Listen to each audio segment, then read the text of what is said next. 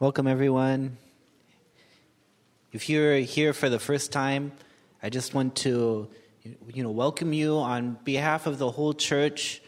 We're very glad to have you here today, and um, you're welcome just to uh, join our church family anytime that you like. You know, we're we we are the family of God. So if you're a son or daughter of God, then we are brothers and sisters. You're welcome into our family. Today, uh, our senior pastors are preaching the word down in Los Angeles at some of the churches that we're related to. So, um, you know, I'll be sharing with you today. But what really matters is not who is speaking, but that God is speaking through that person, and also that we open our hearts to receive whatever God is saying to us. So let's let's pray today that you know we will all make use of this time. You know, the Word of God is precious. So let's pray that God will open our hearts to receive um, His Word.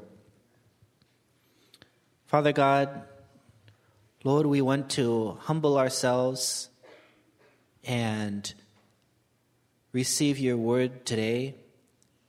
We pray that you speak to us through your Holy Spirit and that you help us to realize what is true and what is the what are the things that we need to change in our lives.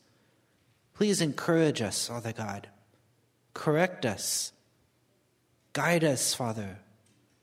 Give us new insight, Father God. Give us wisdom how to deal with things, Father. I pray that you speak to each person through your Holy Spirit. And please anoint me, Father God, to preach your word without compromise. We pray this in Jesus' name. Amen. Amen.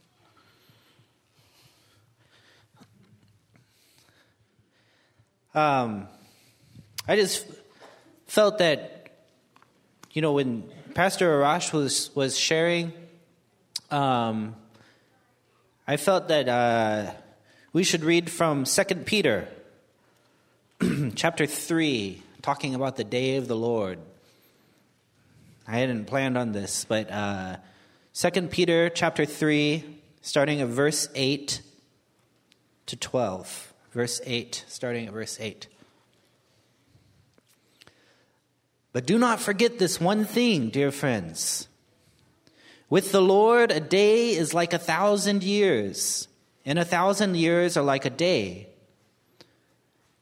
The Lord is not slow in keeping his promise, as uh, some understand slowness, means his promise to return. He is patient with you, not wanting anyone to perish, but everyone to come to repentance. But the day of the Lord will come like a thief. A thief doesn't tell you when he's going to come, right? He comes when you don't expect it. The heavens will disappear with a roar. The elements will be destroyed by fire, and the earth and everything in it will be laid bare. Wow, it's so amazing to think that all these things that, that we see here will be gone one day. Since everything will be destroyed this way, in this way, what kind of people ought you to be? If everything's going to be gone, what does it mean for you? How does it change your life? Since every, oh, you ought to live holy and godly lives as you look forward to the day of God and speed its coming. I like, I like that that version. It says, Speed, it's coming. So we look forward to the day when God is going to, Jesus is going to return, and we want to speed, it's coming. So, you know, um, one of the things that that uh, God has been speaking to me recently is that, you know, I need to be, um, you know, always looking forward because the time is short. I, you know, uh, my birthday is next month, and I'm I'm getting older. I'm going to be 36, and uh, I know it seems very old. I was I was really shocked when Tanita turned 30. I was like, wait, Tanita's 30? What's going on here? that means I'm 36. okay. Um, you know, even as you know, all we all get older. I know many of you are much you know more more mature and you've been christians even longer than than i have let's remind ourselves to not become cynical or not become you know take things for granted or say hey i've seen that before or i know what to expect like that. This is going to be like 15 years ago you know this is going to be like 20 years ago. I remember something like this. It's just going to be the same old thing again. No. Let's let's not do like that. Let's look forward to the day of god and not just say, oh, everything's going on just as it always has. But let's realize that God is bringing his plan to fruition and he's bringing it to a close. And we ought to look forward to that day and we've got to do everything that we can to speed its coming. So in our church, we have a vision. And I think all of you know the vision because We've been talking about it so much, but we also have a short version of it. So um, the reason we have a short version of it is so that it's something for easy for all of us to remember, and then we can communicate it to other people when they ask. So the short version, you may have uh, heard it because it's not a secret, and we've we've had it before. We just haven't talked about it all the time. Is our vision is to build glorious churches holy and blameless in our generation. It's pretty short, right? To build glorious churches, holy and blameless in our generation. To build means that there's a plan. When Paul uh, planted churches, he had a plan in mind. He knew where he was going with that church. Even before, before there was a, a church started, he had like, a, like an architect makes out an architectural drawing you don't see like the construction guys going and just going to a construction site and they don't have any plan. They're just kind of build as they go, right? That would be bad, Frank, right? because Frank is an architect. That would be very bad, right? They, they have to have a plan, an architect, and somebody to conceive of what it's going to, the building is going to look like even before they get started. In the same way, we want to build churches, not just, you know, haphazardly throw a bunch of material together, but we, we have an idea of what the church ought to look like. We want to build glorious churches, and we take this word from Ephesians chapter 5, verse 28, 27, 28. It says, God, I mean, Jesus gave himself up for the church to present her to himself as a glorious church, holy and blameless. So we want to be that bride that Jesus is looking forward to meet. You know, that bride is ready to meet him. When you think of a, a bride, a bride gets pre- spends time to prepare herself so that she's ready when the groom comes. You don't hear of any bride that, you know, wakes up at 11 o'clock, 11 a.m. on the day that she's going to get married and then, ah, you know, maybe it puts her hair in a ponytail and then goes to the church, right? No, they don't do that. They get ready. They prepare themselves, you know, so that they're, they're beautiful and, and ready to get married. And when they get married, it's something that everybody celebrates. It's a, it's a thing that, it's a happy occasion. So in the same way, we want to be a glorious church and we want to build the glorious churches, the churches, the church that Jesus is going to come back to, to meet. It doesn't mean just our local church, right? We, we're going to be part of the the universal church, the bride that, that, that he's going to be back to me. I'm not saying that our church, local church, is the, the only church. The local church is the local manifestation of the, of the universal church. So we are just one local church. There are other local churches all throughout this city and all over the world. We want to build glorious churches that are holy and blameless. How many people can say you're holy and blameless? It's tough. It's hard. By the by the sanctifying blood of Jesus. Amen. you know, we, we are holy and blameless, but day by day, we need to live by the power of the Holy Spirit. And even as Christians that have been sanctified by his blood, we need the power of the Holy Spirit in our lives.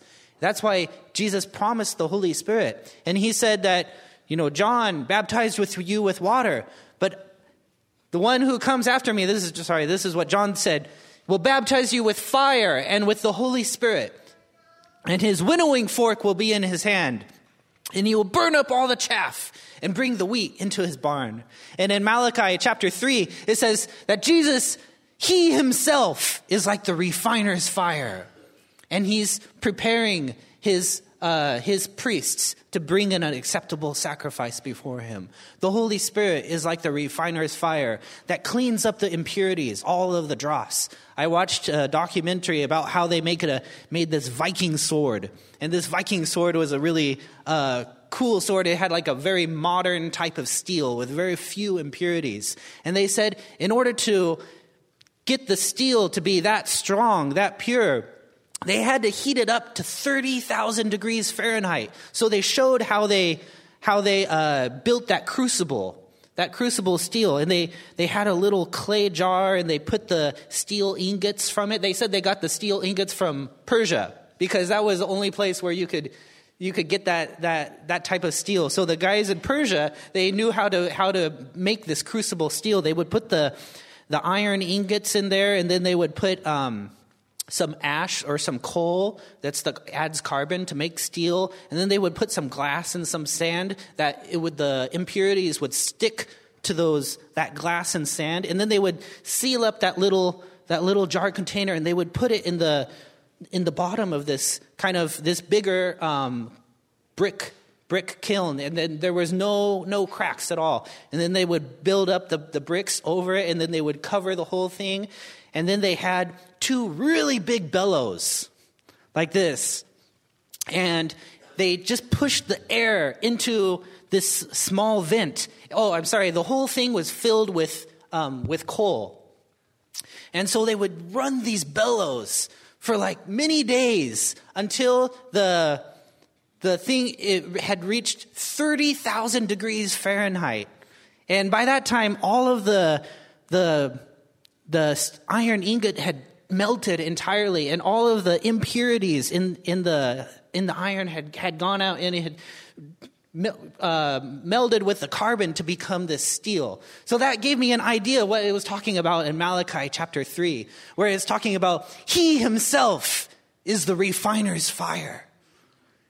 So Jesus is our refiner's fire. The Spirit of Jesus burns his people out so that we can say, yes, we are holy and blameless. And we want to do this in our generation. We want to build glorious churches, holy and blameless, in our generation. It means that we want to take responsibility for it.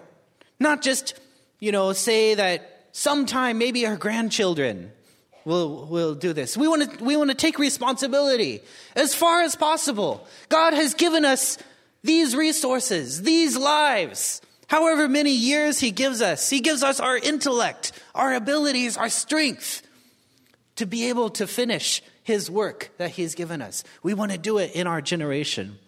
So, I just, you know, God has been speaking to me recently that, you know, Tyson, hey, don't take things for granted. Don't just go, you know, Pastor Lau, he likes to talk, he studied French. So he, he always thinks back to that French song, Que sera, sera, you know, whatever will be, will be. So don't do that. We don't want to do that. But we want to say, Yes, Lord, here I am, send me. Whatever you've called me to do in my life, I want to do it. So that's, I just wanted to share that a little bit with you. I think, um, you know, God is, He wants to speak to our our church the, the same thing like Pastor Lau, I mean, Pastor Arash shared. You know, God wants to do something in the church in America. Okay, now, so I kind of get ready for the sermon. okay, now I'm ready. Let's look at um, 1 Corinthians chapter 4, verse 1 through 5. 1 Corinthians chapter 4, verse 1 through 5. I hope all you young people still know how to use an actual Bible. not just your phones. I'm still not convinced. there are some, some, some things that the, the e-Bible is, is better for, but the um, other things I, th- I still think it's important to know how to use the actual physical Bible. I hope you know. If you know, that's good. All right. Just saying. Okay, 1 Corinthians chapter 4 verse 1 through 5. Chapter 4, 1 through 5. This then is how you ought to regard us as servants of Christ and as those entrusted with the mysteries God has revealed. Now it is required that those who have been given a trust must prove faithful. I care very little if I am judged by you or any human court. Indeed, I don't even judge myself. My conscience is clear, but that doesn't make me innocent. It is the Lord who judges me. Therefore, judge nothing before the appointed time. Wait until the Lord comes. He will bring to light what is hidden in darkness and will expose the motives of the heart.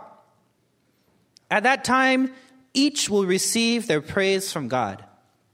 So, Paul, he was talking to the Corinthian church, and they were saying, Well, I follow Paul, and I follow Apollos, and I follow Peter. And some people were saying, Well, I follow Jesus.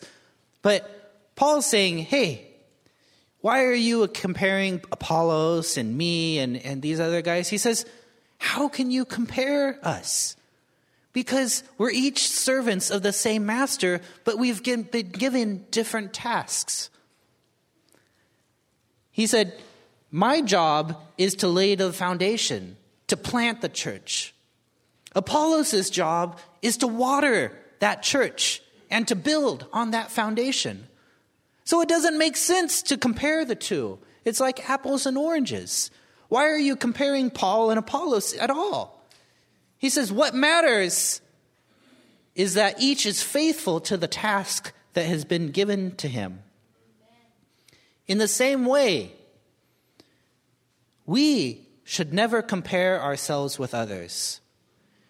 We shouldn't compare that person doesn't measure up to me or I don't measure up to that person, or this person doesn't measure up to this person. Don't do any of that. Why not? Because they're each servants who have been given a specific task and calling. Therefore, you can't compare the two. I think it's, it's uh, you know, all men are created equal in terms of the inalienable, inalienable rights that God has given us. That's the American interpretation, but I think it's true. God, all men are created equal in the sight of God, but we've been born in different places and at different times and with different abilities. Okay? I mean, it's just, it's just true. Some people are, are born into a, a poor family. Some people are born into a rich family. Some people are born, some of us are better looking than, uh, others, okay? you know? So we've, we've all been born and we've been all born at different times and different places and in different circumstances. And God has given us different, different gifts and abilities and He's given us different tasks to accomplish. And therefore, we can't compare one to the other. So don't compare yourself to somebody else. Don't compare somebody else to, to you, saying, hey, they, I'm judging them because they don't measure up to me my, me, my standard. Well, that doesn't make sense because God has given you different, different callings and abilities and, and given them different things as well. So don't do that. Let's look at John chapter 20, verse 18 to 22. John 20, 18 to 22. This is uh, after Jesus had died and he had resurrected, and he had been with, he's kind of hung around with his disciples um, on and off for a period of days before he was taken up to heaven. And at this time, he had a heart to heart talk with Peter. And he said, Peter, I want to ask you a question. Do you love me? And Peter said, Yes, Lord, I love you. And he asked him three times, Do you love me? And Peter said, Yes, Lord, I love you. And Peter was grieved because he knew he had denied Jesus three times. And now Jesus was asking him three times if he loved him. And he says, Very truly, I tell you, when you were younger, you dressed yourself and went where you wanted. But when you are old, you will stretch out your hands, and someone else will dress you and lead you where you do not want to go. Jesus said this to indicate the kind of death by which Peter would glorify God. In fact, Peter was crucified by Nero, but he didn't want to be crucified in the same way as Jesus, so he was crucified inverted, upside down in, in Rome. Then he said to him, Follow me. Jesus said to Peter, Follow me. You, follow me. Peter turned and saw that the disciple whom Jesus loved was following them. This is the one who had leaned back against Jesus at the supper and had said, Lord, who is going to betray you? It was John who was writing the book, right? The, uh, the, the Gospel of John. When Peter saw him, John, he asked, Lord, what about him? What about John? Jesus answered, If I want him to remain alive until I return, what is that to you? You must follow me. So you can see if we ask God, Lord, what about this person? What about this person? Do you know what Jesus is going to answer? He's going to say, What is that to you? You follow me. it's always the same. We need to think about the race that God has given us to run, the fight that God has given to us to fight. You notice these two analogies are what Paul used at the end of his life. He said, I have fought the good fight, I have finished the race. Both of these things, they require endurance. Both of them are not easy. Both of them come to an end where either you win or you don't. The task, the calling that God calls us to, each of us, is a unique challenge, and it's unique to each of us. We can't compare ourselves to others because we don't know what it's like to be in those other people's shoes. We don't know the, about the race that God has given them to run. All we need to do is remember what is the race that God has given me to run? Don't ever wonder, oh, I wonder what it would be like if if this. Or I wonder what would have happened if, you know, this had happened. Things that you don't have any control over. Don't do that. Don't do that. It's it's not uh it's not you know, worth anything. Only think that how can I be faithful to what God has called me to and what He has laid before me? What are the things that God has given to you to be faithful about?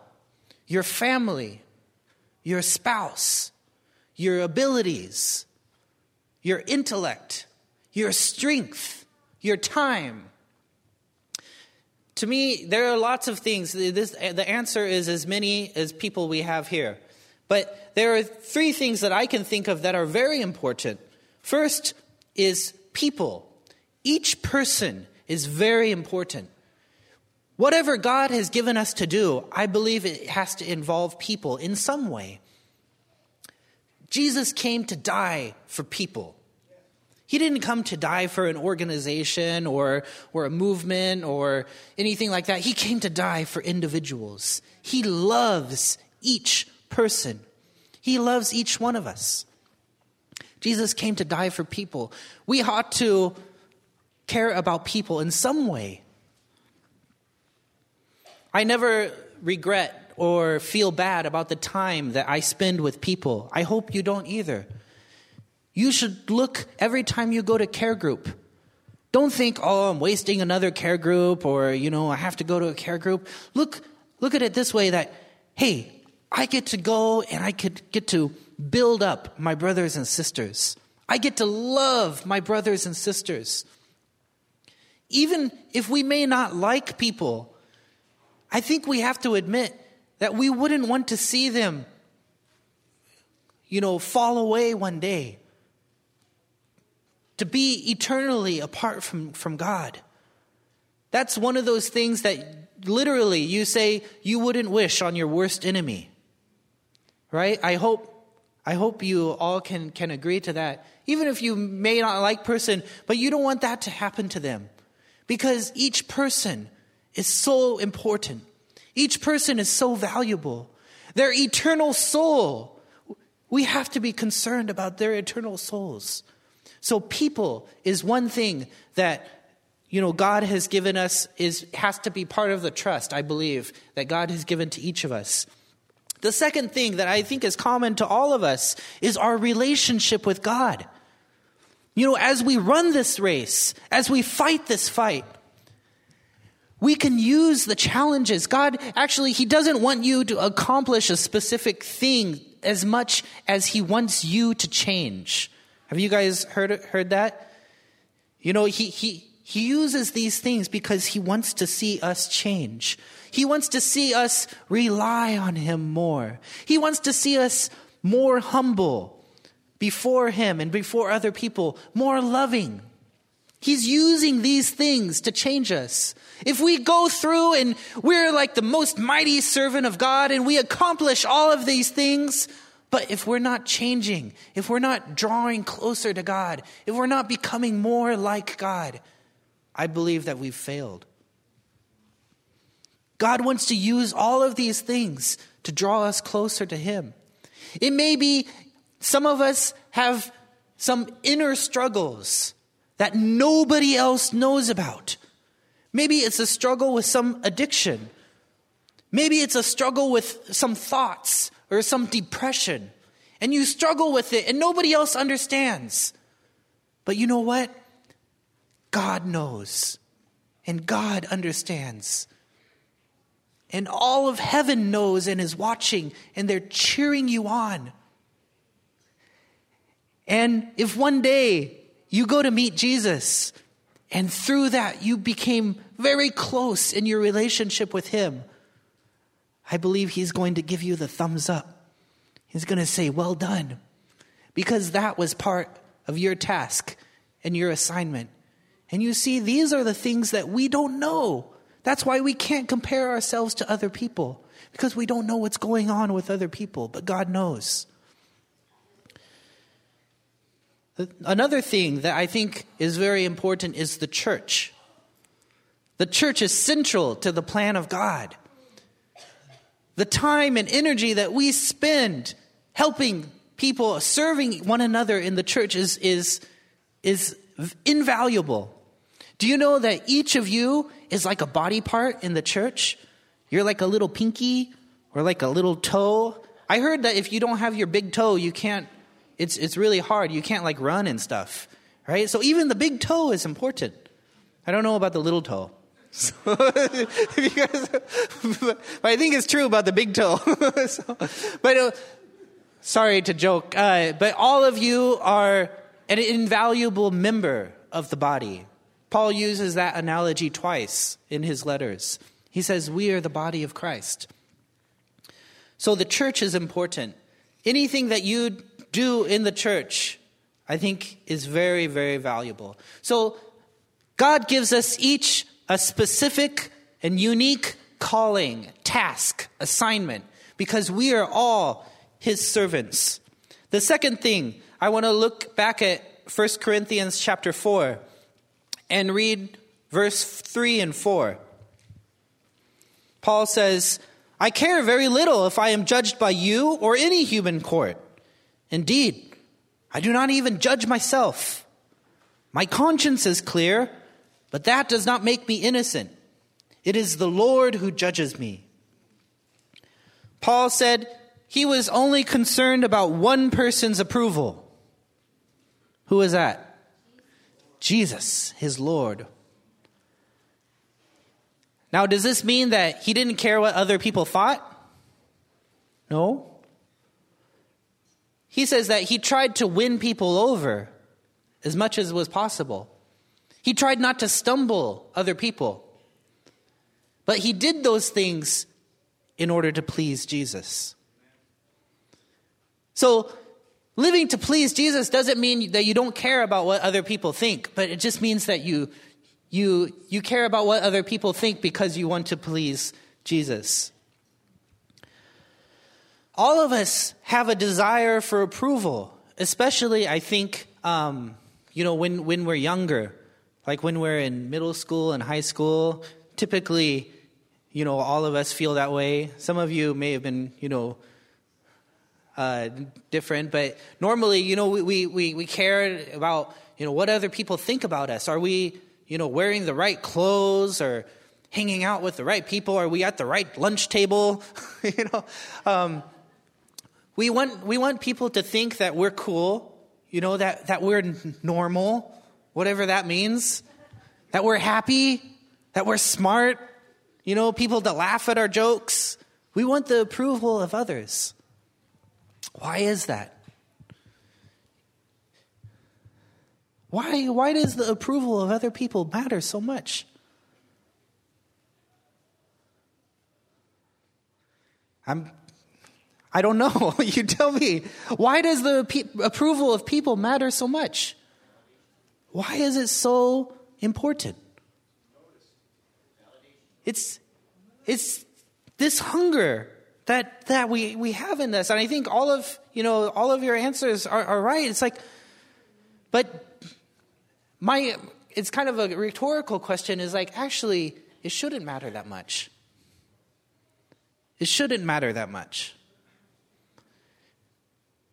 especially you know if if you're a young lady or a you know a guy and, and you have this guy or girl that you like and then you find out oh they like me you got to really be careful because um, in, in, you know, sometimes what can happen in relationships is that you want that person to like you so much that you kind of make it, you know, the justifying your existence. So I hope if you're a young person, never take the approval of your boyfriend or girlfriend or whomever it is that, that you think you like, never make that like the you know, overriding factor in what you do in your life. Because if you do, you're kind of off balance in your life. You're not able to keep balance in, in, in your life. It shouldn't matter that much. On the other hand, Paul, he said, I don't even judge myself. So some people may say that, hey, what matters is that you feel good about yourself. Right? And usually, as we get older, we're kind of like older and, and proud of our accomplishments and, you know, self satisfied. And then because we think, yeah, I've accomplished all of this. You know, I've achieved a certain level of success in my career. Have you seen the car in my garage? You know, and we're proud of ourselves and we're self satisfied and we pass approval on ourselves. But Paul says, hey, I don't even judge myself. In Jeremiah 17, verse 9, it says, The heart is deceitful above all things and beyond cure. Who can understand it? It's our hearts are deceitful. Whether we give ourselves approval or whether we think we're the worst thing ever. You know, it could go either way, right? We shouldn't pass judgment on ourselves in any, any way. Because our hearts are deceitful. Our hearts may, we may think to ourselves, yeah, I'm so great. Or we may think to ourselves, oh, you know, I'm so terrible. You know, I'm worthless. But both of those things are wrong. We shouldn't judge ourselves. Who judges us? The Lord. We must live for the approval of the Lord. And until you learn to do this, your life is not going to be in balance. But when you do learn to do this, you're going to be like a steady ship with a very, you know, even keel and just sailing through the waters because you know whose approval you're gunning for. You're looking to approve the approval of God, not of men. Let's look at Matthew chapter 6 verse 1 through 6. He says, Be careful not to practice your righteousness in front of others to be seen by them. If you do, you will have no reward from your Father in heaven. So when you give to the needy, do not announce it with trumpets as the hypocrites do in the synagogues and on the streets to be honored by others. Truly, I tell you, they have received their reward in full. But when you give them to the needy, do not let your left hand know what your right hand is doing, so that your giving may be in secret. Then your Father, who sees what is done in secret, will reward you. And when you pray, do not be like the hypocrites, for they love to pray, standing in the synagogues and on the street corners to be seen by others. Truly, I tell you, they have received their reward in full. But when you pray, go into your room, close the door, and pray to your Father, who is unseen. Then your Father, who sees what is done in secret, will reward you.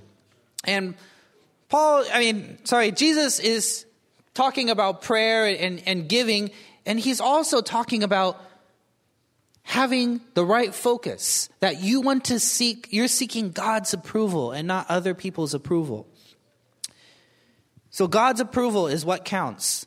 Okay, let's look at the last thing that Paul is saying in 1 Corinthians chapter 4. Let's look at 1 Corinthians chapter 4 verse 5. He says, Therefore, judge nothing before the appointed time. Wait until the Lord comes. He will bring to light what is hidden in darkness and will expose the motives of the heart. At that time, each will receive their praise from God. So, Paul says, hey, don't judge yet. Wait. Wait until Jesus comes.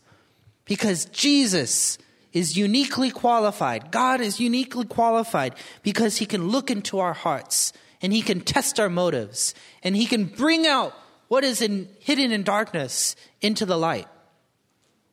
None of us can do this. God knows us even better than we know ourselves. So look forward to the time when, when Jesus is going to come to judge us. I hope that all of us can look forward to that time. If we feel a little uncomfortable, then, you know, you need to get right with God because you shouldn't have to feel that way. You can be right with God and look forward to his coming and not have like a, ooh, Jesus is going to come back. He's going to judge me. You know, you shouldn't have to feel that way. You can look forward to the coming of Jesus. You can look forward to meeting him face to face. First of all, you do it by simply trusting in him for salvation. It's really as simple as that. You trust in him for salvation. You don't trust on your, on your own good works. You don't um, trust in anything else. You cry out to the Lord, Lord, save me! And he will save you. That's the first thing you do. And then you try to follow him. You walk with him. Just, just as Jesus said to Peter, follow me. You try to follow Jesus. You have the relationship with the Holy Spirit. And day by day, you're obedient to what he tells you to do. And then you know that when, when he comes, he's going to say to you, good and faithful servant. And he says, here is reward, your reward. Well done, so I want to I want to be like that. It's it's very simple. You can look forward to the time of Jesus and his coming. God is qualified to judge. I've heard that there is a, a Chinese saying. I don't know if it's popular or not, but it says that uh, you say you're right, I say I'm right, but who's right? Only God knows. 你说你公道，我说我公道，公道不公道？ 只有天知道，right? so, so um,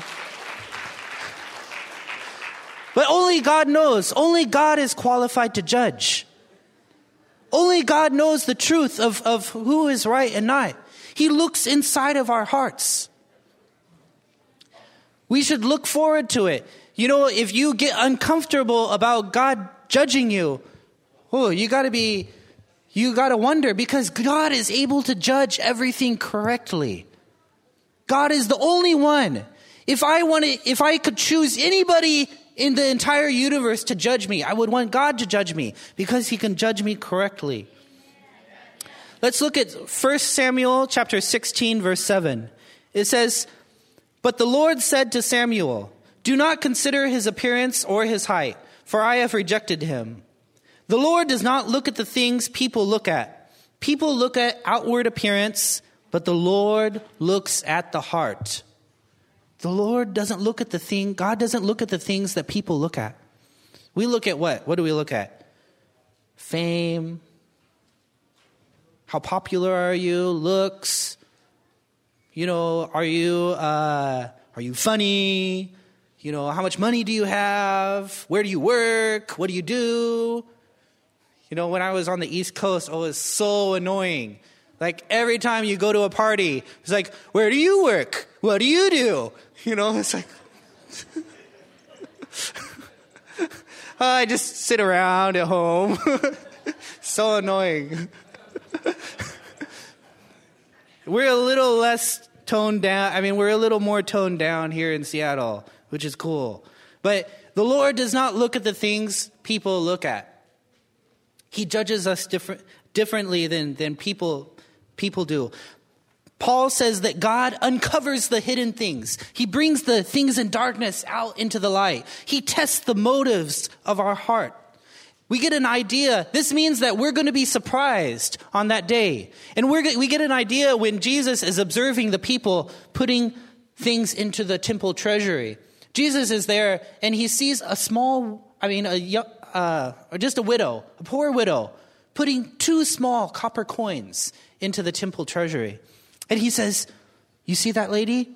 She just put in two small copper coins, yet she has given more than all these others. Paul, Jesus knew what task she had been given. He knew that he, she couldn't be judged by the same, the same standard as these other people. Because this woman, those two copper coins represented all she had to live on. Whereas these other people who were very rich were putting in big bags. And it didn't mean anything because they were giving out of their wealth.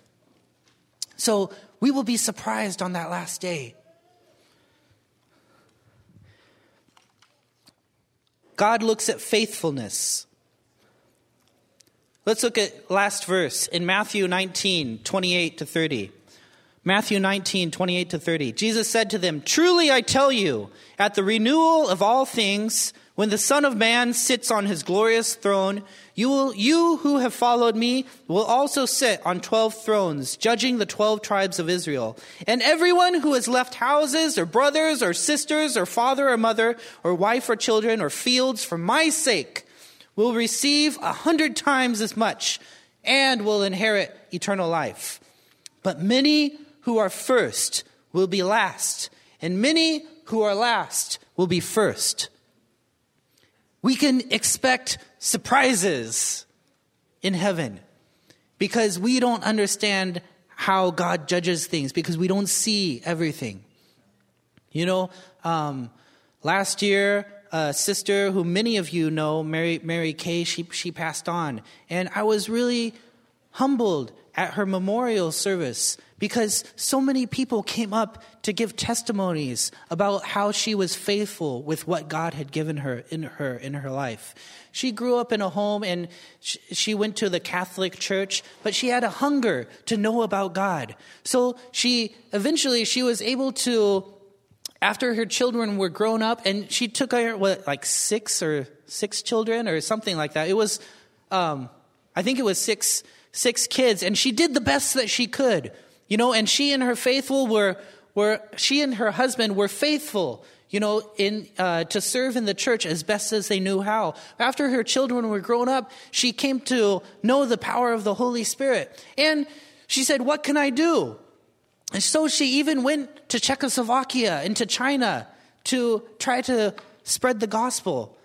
Um, she had to come back here because uh, of some health problems. But even, you know, in um, in her day to day, she depended on the Lord for for her day to day needs, and she did what she could. She we had one testimony about somebody who um, Mary Kay had evangelized to them, shared the good news with them on the bus, on the metro bus. Other people shared how she had been uh, helpful in, in counseling, um, counseling them for, uh, for a long time. So I think that, you know, one day when we go to heaven, we will see Mary Kay receive the good reward. And, you know, I, I hope that, you know, it, it gives you hope. And this is something that you can be glad about is that we have a just God and all things will be judged fairly and justly.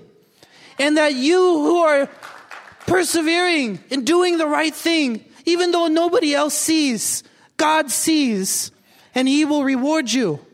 Therefore, do not give up your hope, but to continue to persevere.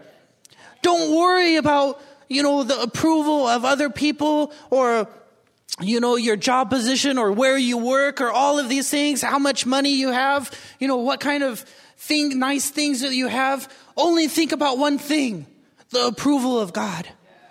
And no, look forward to the time when Jesus is going to come. Anticipate his coming and his judgment. So that's basically, um, you know, my my message to you today.